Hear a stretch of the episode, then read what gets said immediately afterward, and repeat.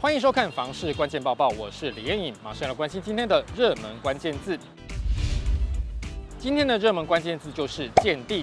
我们知道土地就是建商盖房子的材料，所以从建商买土地的金额可以看出建商对于房地产的景气态度。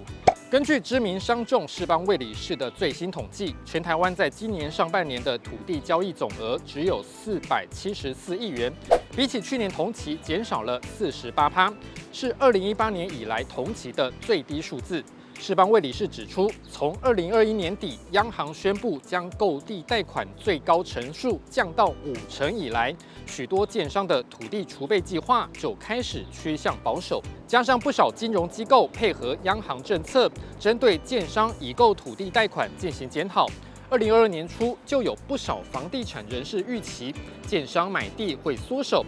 中小型建商更会因此把手边的土地卖给资金比较雄厚的大型建商来减轻负担。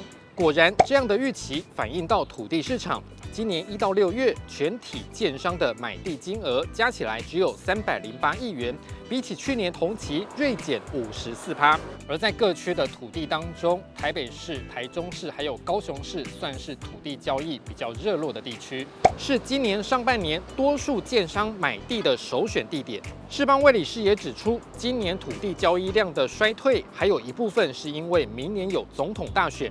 所以各地政府标售土地也比较谨慎，这样也减少了投资人想要买地的机会。整体来说，土地市场上买卖双方对于价格的预期还是相差很大。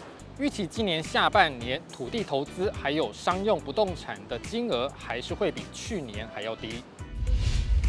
今天的精选新闻，我们首先来关心台北市的房价变化。根据台北市地震局公布的最新统计，今年五月份的实价登录交易件数有八百八十四件，比起四月少了七点三四趴，交易总额二一五点零八亿元，则比四月减少了一成多。但是台北市的住宅价格指数却比四月份上升了零点二七趴，其中大楼涨得最多，涨幅达到零点四一趴，倒是公寓和小宅都有小跌。地政局指出，从长期来看，台北市的大楼还是呈现上涨的情形。接下来看到这则新闻，民众对于房价的涨跌又是什么样的看法呢？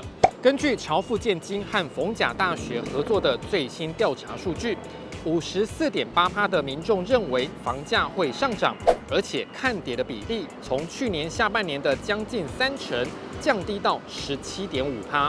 其中新竹县市的民众有超过六成的民众认为房价会上涨。专家指出，这显示大部分的民众对于房市下跌以及政府的房市政策不具有信心。今天的买房卖房，我想问，有网友问到了，如果身上的现金足够买房子，但是付完之后身上剩下不到一百万元，大家会全部付现吗？还是一样会贷款呢？有网友说，买房子当然是能贷款就尽量贷款，因为手边的钱还是可以去做稳定收益的投资。但也有人认为，全部现金拿去买房子，就算剩下不多，至少没有负债。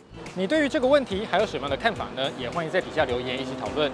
如果想知道更多的房市资讯，也欢迎点击底下资讯栏的连结。感谢您的收看，我们再会。